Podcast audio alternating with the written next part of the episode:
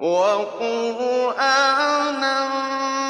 فَرَقْنَاهُ لِتَقْرَأَهُ عَلَى النَّاسِ عَلَىٰ مُكْثٍ وَنَزَّلْنَاهُ تَنزِيلًا. والسلام على رسول الله. سيدنا محمد وعلى آله وصحبه أجمعين. الحمد لله حمدا كثيرا طيبا مباركا كما يحب ربنا ويرضى. الحمد لله على نعمة الإسلام والحمد لله على نعمة الإيمان. والحمد لله أن وفقنا على حمده إياه فله الحمد في الأولى والآخرة.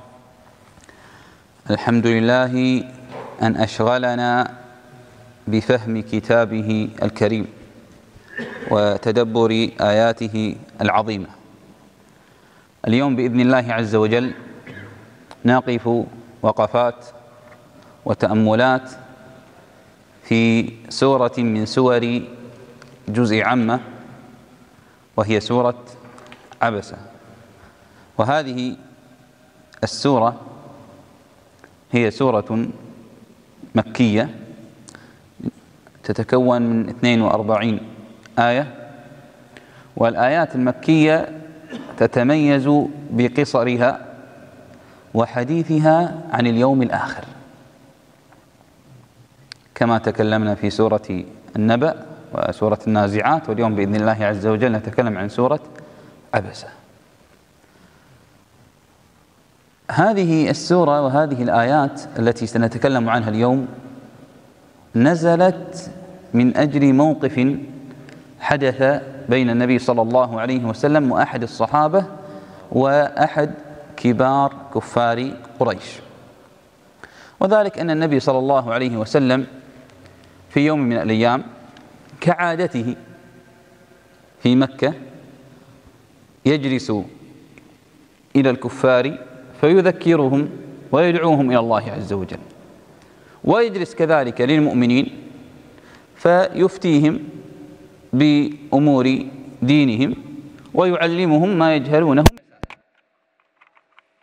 ففي يوم من الأيام النبي صلى الله عليه وسلم جالس وكان يحدث أحد كبار كفار قريش ويدعوه إلى الإسلام.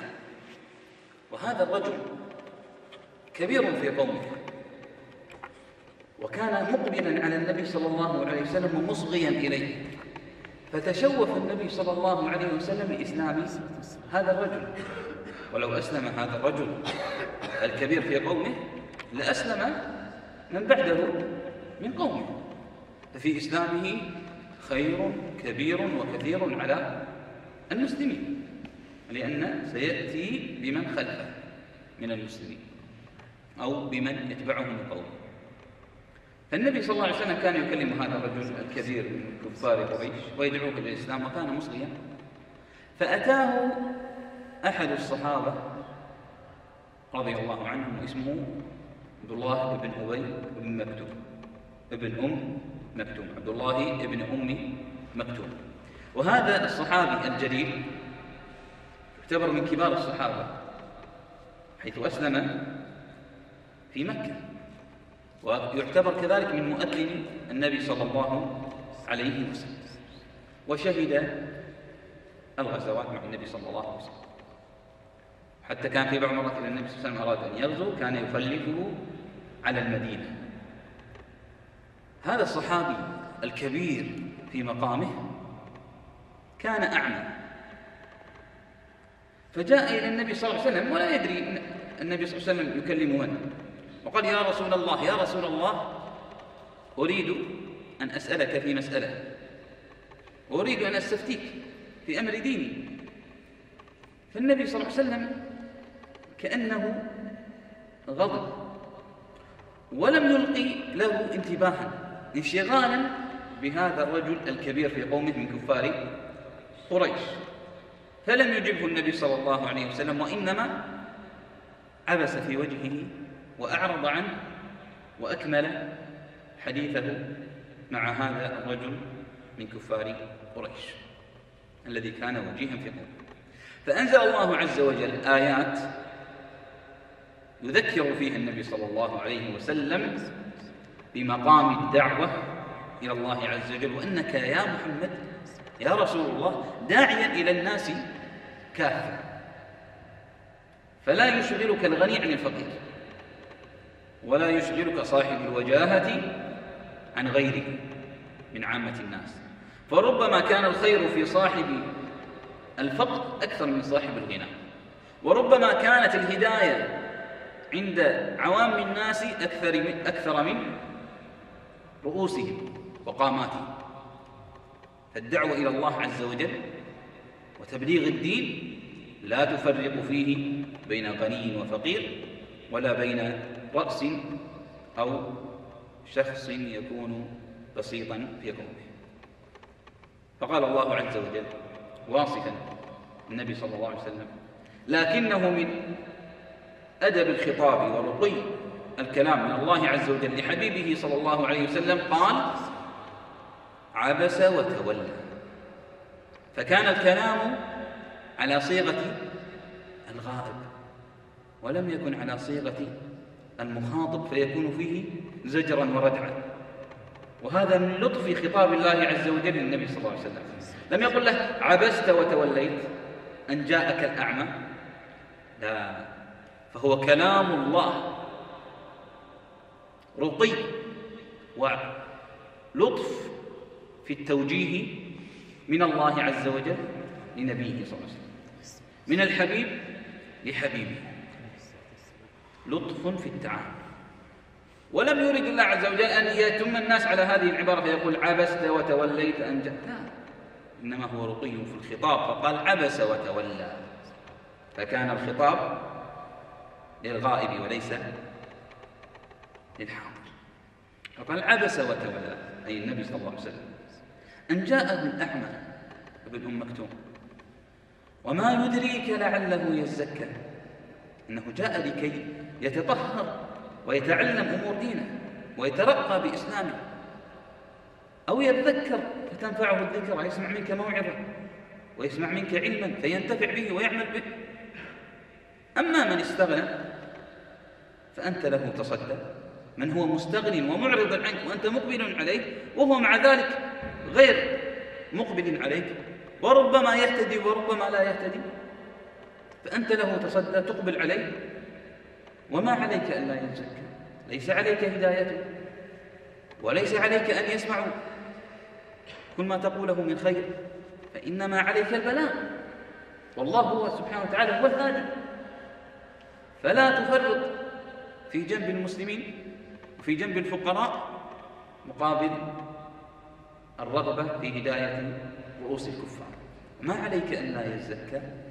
وأما من جاءك يسعى جاءك يسعى من بعيد ابن أم مكتوم وهو يخشى يخشى الله عز وجل طالبا الخشية طالبا المعرفة طالبا العلم النافع فأنت عنه تلهى هذه المقارنة. ثم قال الله عز وجل كلا إنها تذكرة. هذه الآيات ليس فقط ليس عتابا وردعا للنبي صلى الله عليه وسلم وإنما هي تذكرة للنبي صلى الله عليه وسلم ولمن بعده من المؤمنين. فمن شاء ذكر انتفع بهذه الآيات وعمل بما فيها من العبرة والحكمة في جميع شؤون حياته.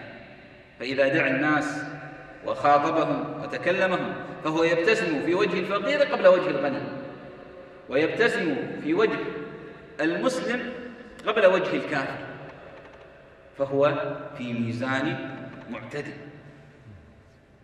قال فمن شاء ذكره أي ذكر هذه الموعظة في صحف مكرمة.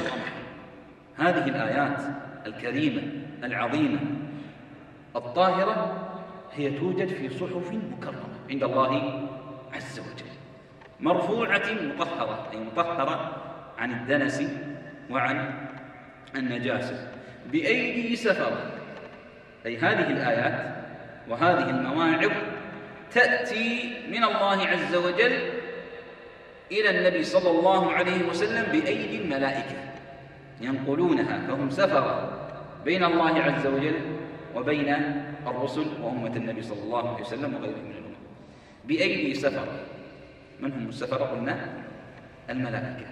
صفاتهم كرام بررة. فهم كرام. خلقوا من نور. لا يعصون الله ما أمرهم ويفعلون ما يؤمرون وبررة. يبرون بالله عز وجل. فلا يعصون. ثم ينتقل الله عز وجل في الخطاب إلى جنس الكافرين فيقول قتل الإنسان ما أكفر أي ما أشد كفر الإنسان عندما يسمع آيات الله عز وجل ومواعظه ومع ذلك لا يؤمن بالله عز وجل. قتل الإنسان. أي كأنه أو كأنها دعوة من الله عز وجل على الكافر. قد ما أهلكه. قتل الإنسان.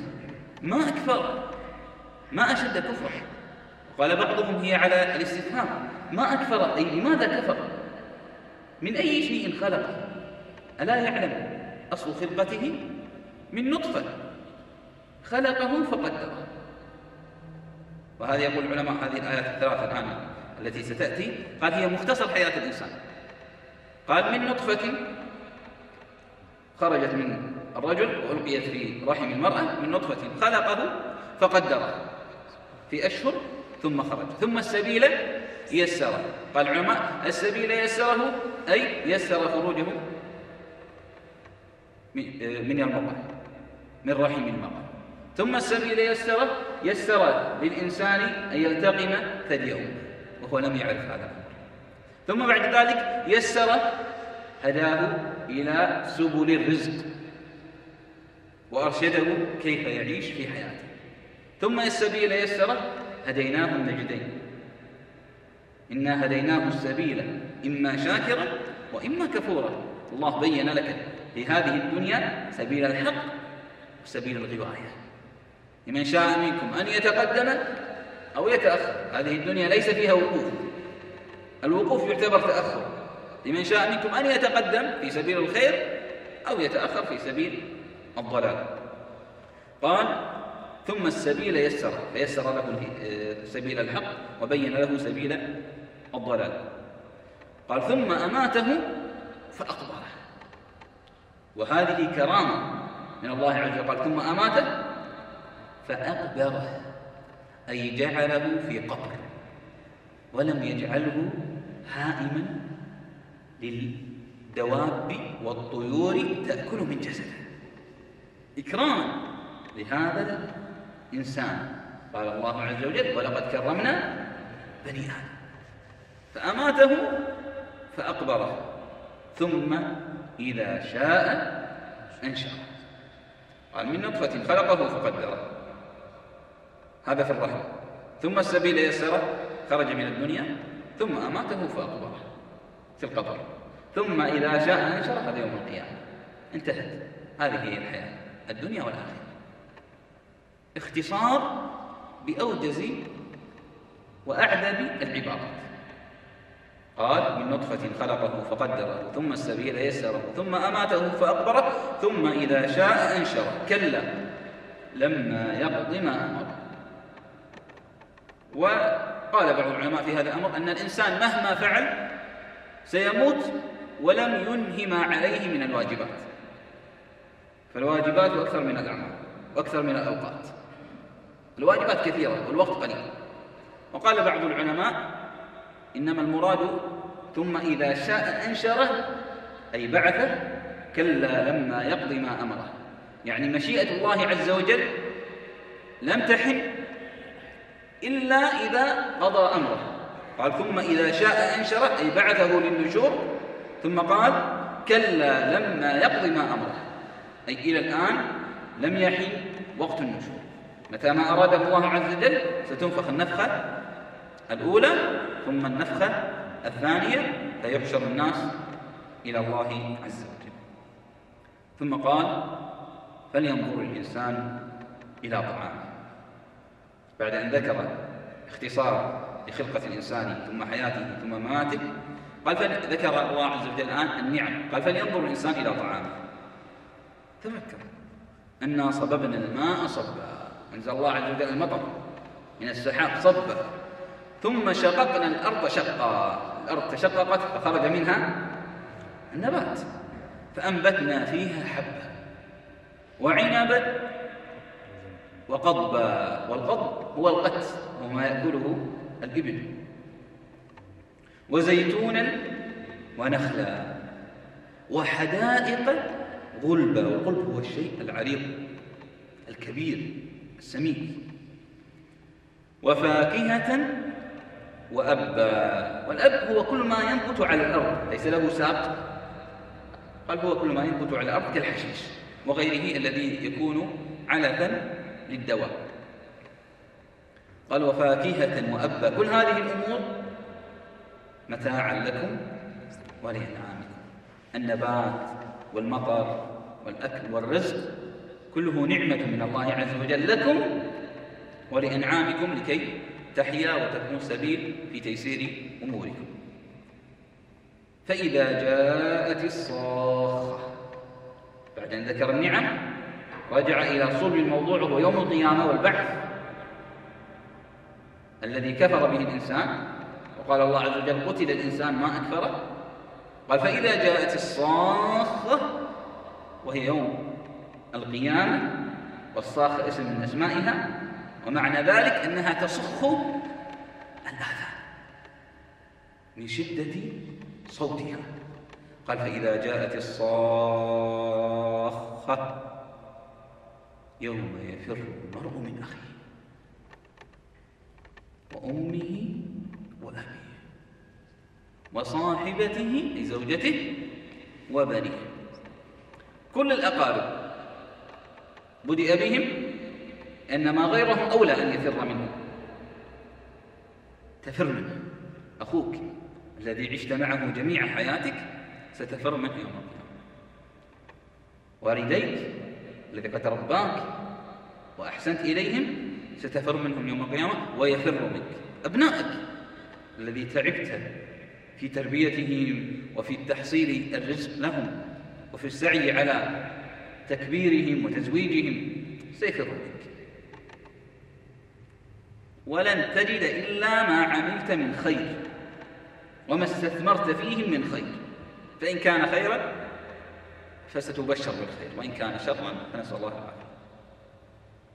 حتى جاء في بعض الروايات قال يأتي الرجل لزوجته فيقول كيف كنت لك؟ فتقول كنت خير بعد وكنت خير كذا وكذا وكذا. قال فإني أسألك قال فإني أسألك حسن أثقل بها موازيني فتقول والله إنها ليسيرة ولكنها في هذا الباب بسيطة ثم يأتي إلى ولده فيقول كيف كنت لك من أب؟ فيقول والله كنت خير أب وخير والد. قال فإني أسألك حسنة أثقل بها موازيني قال والله إنها ليسيرة ولكنها ثقيلة في هذا اليوم البسيط صلى الله عليه وسلم ثم قال الله عز وجل لكل امرئ في هذا اليوم لكل امرئ منهم يومئذ شأن يغنيه مشغول. لذلك قال النبي صلى الله عليه وسلم يحشر الناس يوم القيامة حفاة عراة غرلا. عراة. فقالت عائشة رضي الله عنها يا رسول الله. عائشة رضي الله عنها الطاهرة المطهرة يا رسول الله الرجال والنساء عراة ينظر بعضهم إلى عورة بعض من شدة حياء رضي الله عنها. قال كيف؟ ستكون كل الناس عراة ينظر بعضهم إلى بعض. فقال النبي صلى الله عليه وسلم يا عائشة الأمر أشد من ذلك. لكل امرئ منهم يومئذ شأن يغنيه. الآن في أمور الدنيا ربما الإنسان لو كان ينظر إلى امرأة لا تحل له نظر شهوة أو ينظر إلى أمر يتلذذ به في حياته لكن لو في هذا المكان في سوق أو في مكان عام أصبح حريق واشتعلت النار وبدأ الناس بالتدافع هل سيكون في خاطره وفي فكره مجال لأن يتفكر بالمعصية؟ لا إنما سيتفكر كيف يخرج من هذه الضائقة وهذه الأزمة وهذه المصيبة. فما بالك بمصيبة يوم القيامة؟ يقول النبي صلى الله عليه وسلم لكل امرئ منهم يومئذ شأن يغنيه. لن يتفكروا في هذه التوافه في ذلك الموقف العظيم. لكل امرئ منهم يومئذ شأن يغنيه. ثم ختم بذكر صنفين قال وجوه يومئذ مسفرة. ومن اللطائف هنا بدأ بماذا؟ بالخير المسفرة ثم سيختم بالوجوه التي عليها غبر وفي سورة النازعات سورة قبلها ذكر في بداية الأمر الجحيم ثم ذكر بعدها الجنة فقدم العذاب ثم ذكر النعيم لماذا؟ لأن سورة النازعات كانت تتكلم عن الكافر وإنكاره للبعث. في بداية. فكان من مناسبة القول تقدمة النار وذكرها ثم الجنة. وأما هنا ففي بداية الأمر في سورة عبس كان يتكلم عن المؤمن ابن أم مكتوم الذي أعرض عنه النبي صلى الله عليه وسلم. وكيف آه، الداعي المسلم يجب عليه أن يحسن إلى من يدعوه من المسلمين فقدم ذكر النعيم وذكر أهل الجنة على أهل الشقاء وقال وجوه وجوه يومئذ مسفرة وهي التي قد سرت وبان عليها الصلاح والفلاح ضاحكة مستبشرة مستبشرة بماذا؟ بما قد رأته من أعمالها من الخير. ستأخذ كتابها بيمينها فتقول هاؤم اقرأوا كتابي. وجوه يومئذ مسفرة ضاحكة مستبشرة. الصنف الثاني وجوه يومئذ عليها غبرة أي كأن عليها غبار من التعب. ترهقها قترة أي ظلمة. الإنسان لما ترونه إنسان قد أجهد من عمله وأتى من يعني من الصباح إلى المساء ثم يأتي إلى البيت فتراه كأنه وجهه قد اسود من شدة التعب. فما بالك بإرهاق يوم القيامة؟ قد ترهقها قتر عليها ظلمة. أولئك هم الكفرة الفجرة. نسأل الله عز وجل أن وإياكم ممن وجوههم يومئذ مسفرة. ونسأل الله عز وجل يجعلنا ممن يستمعون القول فيتبعون أحسنه. والحمد لله رب العالمين. وجزاكم الله خيرا على حسن الاستماع.